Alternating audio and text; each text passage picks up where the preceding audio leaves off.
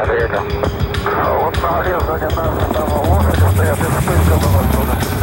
меня здесь своя Голгофа, но креста для распятия нету. Мы с тобой воевали неплохо. На отход дать пора ракету.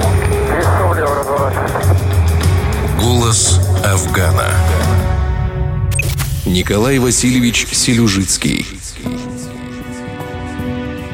Я, как человек, который там побывал, для себя определяю, что все-таки, что же для меня было Афган. И пришел к выводу единственное, что это как водораздел, как черта, которая делит мою судьбу на до и после. В то время я был военным медиком, хирургом, и попав в Афганистан, впервые встретился действительно с военной травмой. Я видел боль и страдания наших советских солдат, которые получили ранения. Я стал учиться, собственно говоря, применять свои знания. Это испытание, это испытание на прочность, кто я такой и что я могу делать. Мы все, вот наше поколение, мое поколение, мы все дети Советского Союза. Мы воспитаны в духе патриотизма, в духе взаимопомощи другим, в духе того, что на земле должна быть радость, свобода, взаимопонимание, дружба. Придя в армию, я дал присягу Родине, что я буду ее защищать, буду выполнять все ее приказы, буду слушать своих командиров и начальников. И вот как раз в определенный момент, в 87 году, я и получил такой приказ, что Родина, как мне сказали тогда, объявили,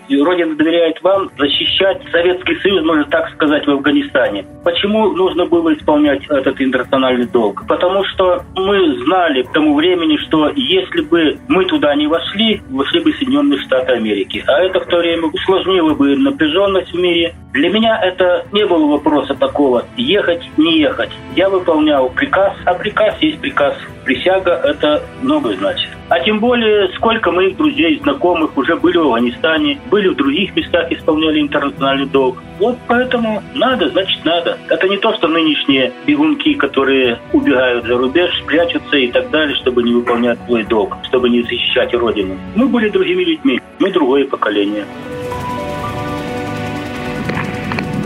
Ah!